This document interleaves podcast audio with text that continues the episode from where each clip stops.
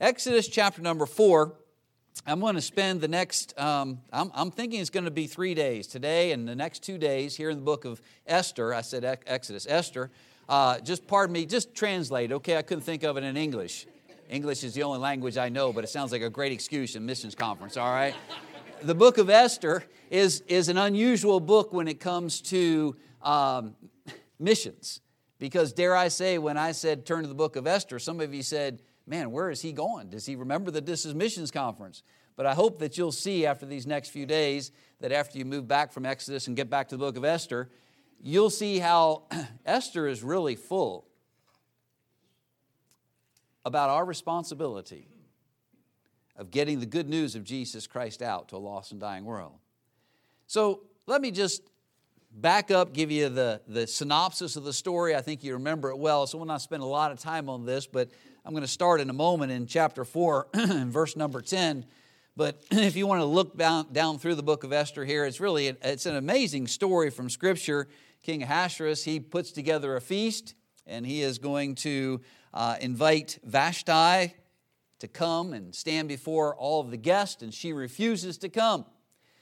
Well, as a result, the king dethrones Vashti, and uh, now he's going to come up with a new plan. So you remember how all of this went, and finally, through God's providence, the working of God, the sovereign hand of God, Esther is chosen as the new queen. It's in chapter number two that we're introduced to Mordecai, um, and we're told about how Esther was adopted by Mordecai, her cousin, because she lost both of her parents. Um, it's also in chapter 2 and, in verse number 10, even though Esther is a Jew, Mordecai says, it's not time right now to reveal that truth. And she says, he says to keep that under wraps for the moment, and God will make it plain when that's to come to the surface and when that's to be announced. And you remember the story. Uh, it's an amazing thing how God brings all of that to be. So Another interesting thing that happens in chapter 2, right towards the end, Mordecai really saves the king's life because he reveals a conspiracy that there is against the king, and uh, they investigate it, find it out to be true, and that kind of seems to be the end of it at that moment in time, but later God uses that. Now, in every good story, there's got to be the bad guy that you love to hate, right? Okay? I mean, without that, they're just not the same, you know, uh, story line that, that speaks to us. And Haman is introduced to us in chapter number three. He is, if you will, the bad guy. And um, he. He's very proud. The king says everybody's to bow to him, and you'll remember Mordecai is the one who will not bow to Haman. And as a result, Haman says, You know what? I'm going to destroy not only Haman, or not only Mordecai, but I'm going to destroy all of the Jews as well. And he carries out this plan, takes it to the king. It's put into motion, and um, wow, the city is stunned. Mordecai is stunned. And Mordecai and all the Jews, they mourn because of this decree that has been uh, put forth to uh, destroy them. And Mordecai then charges she, he challenges Esther to go before the king and intercede for the Jews. Now, that finally brings us to our text for today, Exodus chapter 4, or Exodus. I'm going to be in Exodus later on. Esther chapter number 4, and I want to begin reading in verse number 10. Again, Esther spake unto Hathach and gave him commandment unto Mordecai. All the king's servants and the people of the king's province do know that Whosoever, whether man or woman, shall come unto the king into the inner court, who is not called, there is one law of his to put him to death, except such to whom the king shall hold out the golden scepter, that he may live.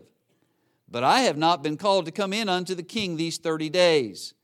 And they told to Mordecai Esther's words. Then Mordecai commanded to answer Esther, Think not with thyself that thou shalt escape in the king's house more than all the Jews.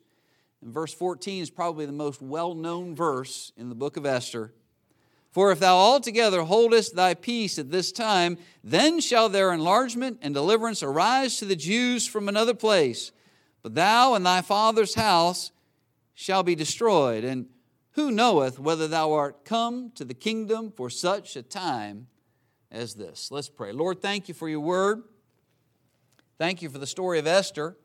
And thank you for how you worked in her life and more so in the affairs of the world at that time.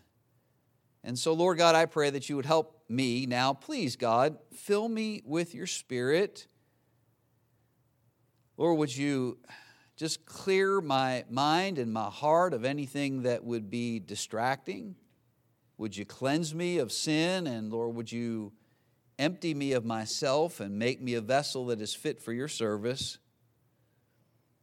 Lord, please fill me. Fill me with your spirit. Lord, I pray that every listener who knows you as their Savior, that they also would be spirit filled even in their listening. And Lord, help us today to not only be hearers, but Lord, help us to be doers as well. And we'll thank you for it. In Jesus' name, amen. Amen. I want you to put yourself in Esther's place. If you received this challenge from Mordecai, how would you respond? What would you do? Knowing the situation, knowing the, if you will, the perfect storm that has been put together here by the enemy, um, I, I, think about Esther, she, she expresses her fear, and that's to be expected, really. She explains in verse number 11 that whoever comes into the king unannounced and within, without an invitation, that person that person would die, they would be killed. She said, Now listen, she said, there's only one exception to that. And in verse 11, she says, Except such to whom the king shall hold out the golden scepter. But then she adds this to Mordecai, just so Mordecai really understands the situation that is at hand. She says that she's not been called to come into the king these 30 days. So it's been 30 days, Mordecai, Esther says, since I've been called in to come to the king. And, uh, you know, I think that Esther's probably in her mind trying to figure out why it's been 30 days. Perhaps she's thinking, well, maybe it's something that I said to the king and he, he didn't like what I said or he didn't like how I said it. And maybe I didn't serve him in the way he wanted. Maybe, maybe this king is a bit eccentric and maybe there's something else going on and he doesn't want to see me at all. So I'm probably the last person that should be going into the king and just unannounced walking in and saying, King, I need to talk to you. So she explains this, explains her fear to Mordecai, and Mordecai then gives the answer. And he reminds her in verse 13 that, remember, you are a Jew and you will not escape death if this thing goes on, if this thing continues. He says, though in verse 14, for if thou altogether holdest thy peace at this time, Esther, if you keep your mouth closed, if you do not speak out, if you do not do what needs to be done, he says, then shall their enlargement and deliverance arise to the Jews from another place. I love this part because Mordecai is saying, Esther, listen, God is giving you an amazing opportunity to step up to the plate, to do what needs to be done. And just know that if you don't, God will provide someone else. God will provide another way because God is God. But he says, But thou and thy father's house shall be destroyed. And then he leaves her with this question And who knoweth whether thou art come to the kingdom for such a time as this? Now, as we think about how this applies to you and I and how it applies to missions, I want to remind you Romans chapter 5 and verse number 12 Wherefore, as by one man sin entered into the world, and death by sin, and so death passed upon all men. There is a curse, if you will, a decree. Just as the decree went out to see all of the Jews destroyed, so also sin has done the same thing to the world in which we live. And death is the result of that decree that has gone forth. So, what does that mean for you and I? How does that apply to you and I? Well, I'm going to, just a little different than my norm here. This is what I want to do this morning. I want to give you three truths that I see here from the book of Esther and how it applies to missions. And then with those three truths, I want to end my message with three questions that connect to these three truths. So here is truth number one I want you to see here the impossible circumstances that are taking place. The impossible circumstances that are taking place. This is an impossible situation that Esther finds herself. It is obviously less than convenient, all that's taking place here. She explains again, verse 11, that whosoever man, whether man or woman, shall come into the king, into the inner court, who is not called, there is one law to put him to death. She's saying, hey, this is really a life and death situation. I want to remind you today, and you already know this, that the circumstances of our world today, humanly speaking, make it impossible uh, for, us to go into all the world and preach the gospel to every creature. Now remember, the things that are impossible with men are possible with God. But look at the things that are going on in the world around us. Some of you follow the news, some of you don't really, but I'll tell you what, if you turn on the news, as was mentioned this morning, even for five minutes, you get the, the, the uh, picture that Satan is at work. And there's much evil in our world today. Even COVID keeps coming up, and we're this far past it and all of the ramifications of it, and we're just kind of waiting for the next variant to come along. We may go through this again, who knows? We think about inflation and how that's happening. By the way, that's not just something that is just here in the United States, that is a worldwide thing that all missionaries that I know are facing even now. We think about politics, and boy, we're going to hear more about politics as we get closer to the election, and I've heard enough already to last me a lifetime. And we wonder how all that is, how is all of that going to come together? We think about the world governments Hey, we think about war. Have you heard enough about war recently? It's been amazing, all that's going on around the world. And as I think about Israel, kind of right in the center of all of that, and I think about prophecy, and I think about the fact that, oh, the Lord's coming must be so soon. I don't know when it is. I'm not kind of trying to set any kind of dates, but I'm looking for the Lord's return at any time because of all the things that I see in the world around me. But I want to remind you not only do we see in the life of Esther this situation that she finds herself in. But even as you think about the book of Hebrews, chapter number 11, the hall of faith, and the men and women of faith there, they also faced the same thing. I thought about Noah. Remember the world in which he lived? It was not a convenient time for him to be a preacher of righteousness, but nonetheless, God called him and he obeyed. I thought about Abraham. Hey, again, the world was not a convenient place for him to pack up everything and go to where God had called him to go. But being a man of faith, and Sarah, a woman of faith, they went. I thought about Joseph. You think about all the different situations that he found himself in, situations that he could have said, Hey, this is it, I'm giving up, forget this. But no, being a man of faith, he says, I'm going to do what God would have me to do. Thought about Moses. You talk about politics, the son of Pharaoh. Pharaoh's uh, daughter had found him and raised him there. He knew what it was to be in the palace, but he chose rather to suffer affliction with the people of God.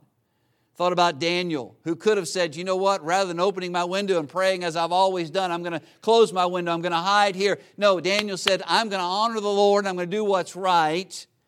And yes, he faced the lions, an impossible circumstance, but God moved, God was in control, Daniel, being a man of faith, said, Despite the circumstances that are going on around me, the impossible situation that I find, I'm going to do what God has told me to do. Young people, do you find your circumstances inconvenient? Does it feel impossible? Sometimes, sometimes you might be thinking about the next test coming up in the next class, and you say, Boy, that sounds impossible. Well, just wait, there's more tests in life to come. And a lot of those tests, by the way, are not graded on a piece of paper. They're tests that God will send your way. And those circumstances that you will meet in life, those are tests. And will you step up to the plate like Esther? Will you step up to the plate like these other men and women of faith that we have mentioned and say, you know what, despite the impossible circumstances, I'm going to do what God has called me to do. So, truth number one, let's notice here the impossible circumstances that are taking place. Here's another truth the infinite power of God. God is at work all throughout the book of Esther. It's an amazing thing to see God bringing all the pieces of the puzzle together.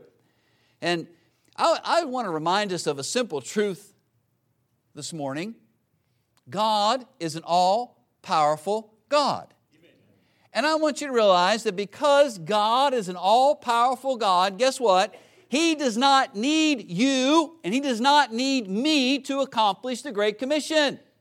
Now, you see, Brother Snyder, you're kind of shooting yourself in the foot. I thought, you know, you want people for BIMI and all these other folks that are here, they want folks to, to be able to help them with missions. Now, listen, God does not need you, God does not need me. God owns the cattle on a thousand hills. By the way, He owns the gold that's in the hills, and He owns the hills as well. In the book of Psalms, God says, Hey, if I needed something, I'm not going to tell you about it. God is an all sufficient, all powerful God. He does not need us. So I don't want to give you the impression this morning that God's in heaven this morning. He's looking over the portal of heaven and he's looking at Ambassador Baptist College and he's wringing his hands wondering, oh, are we going to have enough people surrender to missions? Because I don't know what I'm going to do if they don't. not our God. God's going to bring deliverance from another place if He needs to. Here's the point God doesn't need us, but God has chosen to use us. And what an amazing privilege it is to be involved in missions, to be in the center of God's will, to do what God calls us to do, regardless of the circumstances that are around us. You say, Well, you know, I, I see all that's going on. I, I don't qualify to be a missionary. Can I remind you this morning? God does not call the qualified, He qualifies the called. Listen for God's call. Whatever it is God says to do, wherever you fit in missions, get in that spot. Be one of those laborers that there is such a need for in our day and time. God has put us in a very privileged position. I don't know if you realize how privileged you are to be where you are today. I'm telling you, there are places in the world that I have been, young people that I have been with, some I've been only been able to talk to through a translator, but they would give their eye tooth to sit where you're sitting right now. And they would look at you and they would say, You are rich.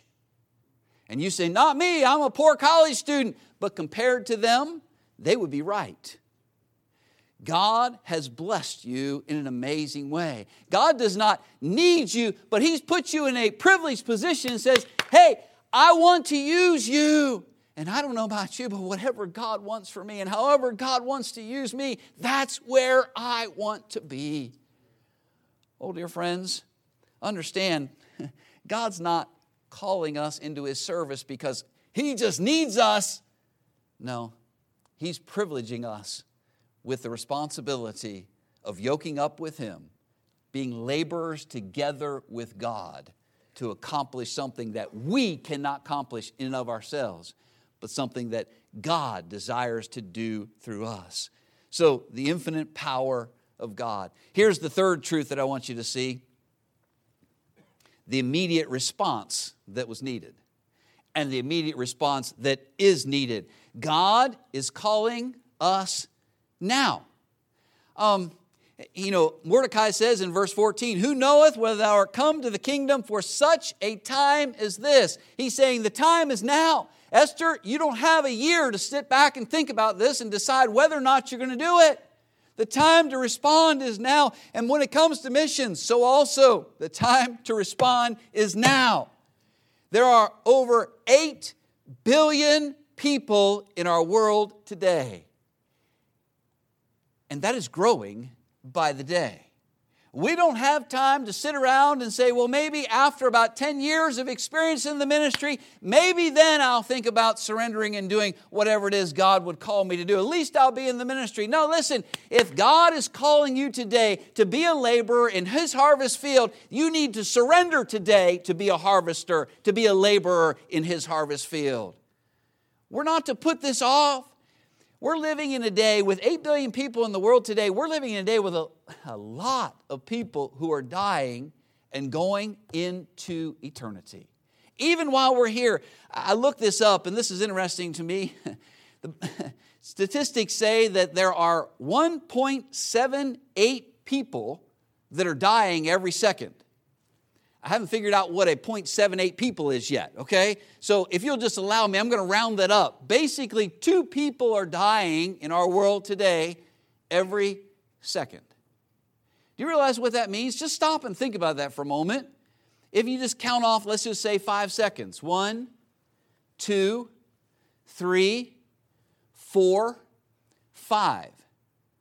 Do you understand that 10 people just now went out into eternity? Do they know Jesus Christ? Well, you know, the Bible says that broad is the road that leads to destruction, so I would dare say that the greatest majority of those 10 have just slipped into a place of fire and brimstone. Folks, this is serious business that we're talking about. We don't have time to just sit around and wait. We need to respond when God calls us.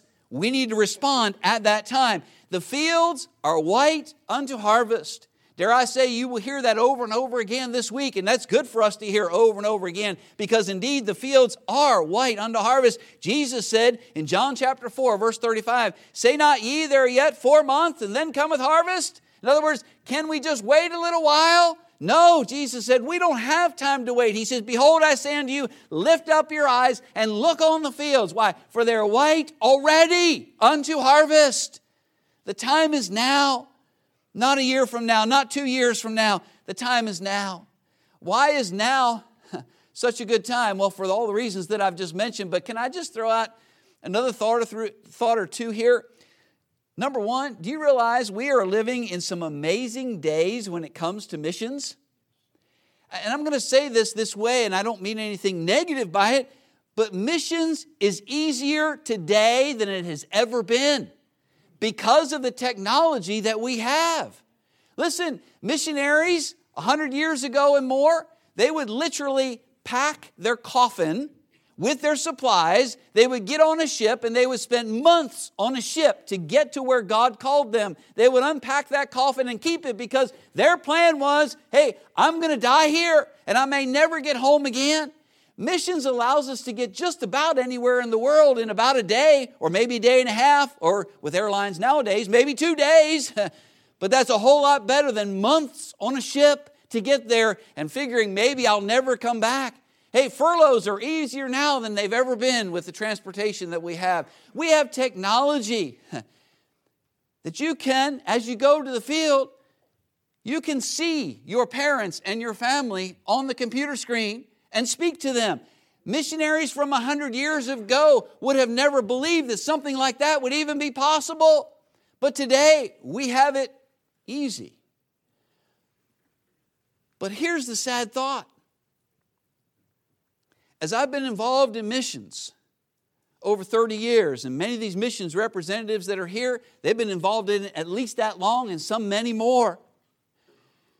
As we have watched, we started deputation 33, almost 34 years ago. And when we would go to a missions conference, we would see young people during that conference that would surrender their lives to be full time missionaries. And it would be unusual to have a missions conference and not have at least one person who would come and publicly say, I believe God's calling me to be a missionary. But I will tell you that over the last 30 plus years, things have changed. In missions conferences now, if even one person will come and say, God's calling me to missions, or I think maybe God's calling me to missions, if even one comes, now that is the unusual. That's the wrong direction. The need is greater now than it was 30, 40, 50, 100 years ago because of the population we have, because of the people that are dying and going to hell. And missions is easier now than it ever has been. However, the laborers, I believe, are fewer than they ever have been. And I believe God is calling so many to full time missions, but they're just not listening. Sometimes the excuse comes up well, the world being the way it is, I don't know if I can travel. Or I don't know that I'm qualified. Hey, listen, we've already talked about all those things. Oh, dear friend, I think sometimes God's calling, but we're just so busy and we're just, we've got so much technology going in our heads, we're not even hearing the Lord. I'm afraid sometimes we do hear the Lord, but, well, Lord, that's great, but I'll get to that later. And our point is no, later doesn't work. Now is the time. When God calls, we need to respond immediately when He calls. And let me add this one last thing to this thought. The time is short. I, again, I'm not going to try and set any dates as to when I think the Lord's coming back, but all I can say is it's closer now today than it was yesterday. I don't know when he's coming, but I'm expecting him any time now. You say, Well, Brother Snyder, I've been hearing preachers say that all my life. You know what? That's okay, because even Peter said, But the end of all things is at hand. Be therefore sober and watch unto prayer. If Peter could believe that the Lord might come back in his lifetime, it's okay for me to believe he might come back in my lifetime. And I'm expecting him. I'm ready. Colossians, Paul says, chapter 4, verse 5, walk in wisdom toward them that are without, redeeming the time. Why? Because we have very little time. Peter said, The Lord is not slack concerning his promise, as some men count slackness, but is long suffering to us, word, not willing that any should perish, but that all should come to repentance. Why hasn't the Lord come back yet? It's all in the context there of where Peter says that in 2 Peter chapter 3, verse number 9, because the Lord's long suffering. He's just given one more day, if you will, for folks to come to a saving knowledge of Himself. And He's given you and I one more day to go out and tell them about how they can receive Christ and how they can be saved so that they, have, they do not need to perish. Oh, dear friends, these truths that we see in the book of Esther, they are true in our day and time right now. So, with these three truths that I've given you, here are three questions that I want to leave you with today. Here is question number one. As we consider the impossible circumstances that we find ourselves in and that Esther found herself in, do we have a willing mind? You know, sometimes we try and think it all through and well, if, once I get the answer to this, and once I get the answer to that, and once I get this all figured out, well, then, okay, then maybe I'll, I'll surrender. We'll get all that. No, no, listen. Yes, circumstances look bleak, humanly speaking. But I'll remind you now, I'll remind you later, God is still on the throne. And God is just expecting you and I to say, Lord, I see what's happening. Lord, I see that this is impossible for me to do, but Lord, I'm going to trust you. And Lord, I have a willing mind to do whatever it is you want me to do. You know, sometimes we say, well, I don't know about tomorrow. No, we don't know what tomorrow holds, but we do know who holds tomorrow. This life is just a vapor. It's here now and it's gone so quickly. If you would turn with me to the book of Romans, I know you know these verses, but I, I, just want you to look at them in the context of where we are. Romans chapter number 12. Romans chapter 12, Paul says this in verse number 2 And be not conformed to this world, but be transformed by the renewing of your mind, that ye may prove what is that good and acceptable and perfect will of God. Don't be conformed to this world. Don't be worried by the things that are going on in this world. Be transformed by the renewing of your mind. And in your mind, say, God, I'm willing. I want to know your good and your perfect will for my life. And Lord, whatever it is, I'm going to trust you with it. And I'm going to step up to the plate. I'm going to accept the challenge. And I'm going to do whatever it is you ask of me, even though I don't know what tomorrow holds. Are we willing to just say, Lord, whatever it is you want? Dare I say, as we mentioned before, Noah, and Abraham, Joseph, Moses, Daniel, those guys didn't know what was going to happen even the next day, let alone six months or a year from then. But they said, You know, Lord, we're willing. Whatever it is you have, Lord, I'm willing to do it. So, despite the impossible circumstances, do we have a willing mind? Number two, when we think about the infinite power of God, and the fact that God does not need us. Here's the second question Are we willing to prove the sincerity of our love? You know, it's easy to sit in Bible college and say, Yeah, I love the Lord, that's why I'm here. Saying it with our mouth is one thing, but proving it with our lives can be a completely different thing. You know, God gives us the opportunity to prove the sincerity of our love. How? With our actions. Are we willing to show Him with our lives Lord, I love you. Knowing all the while that it's not us who's going to get the job done, it's God who's going to do the work. Romans chapter 12, you there look at verse number 3. For I say, through the grace given unto me, to every man that is among you, not to think of himself more highly than he ought to think, but to think soberly, according as God hath dealt to every man the measure of faith. Hey, there's not one of us who can say, Whoo, boy, glad God has me.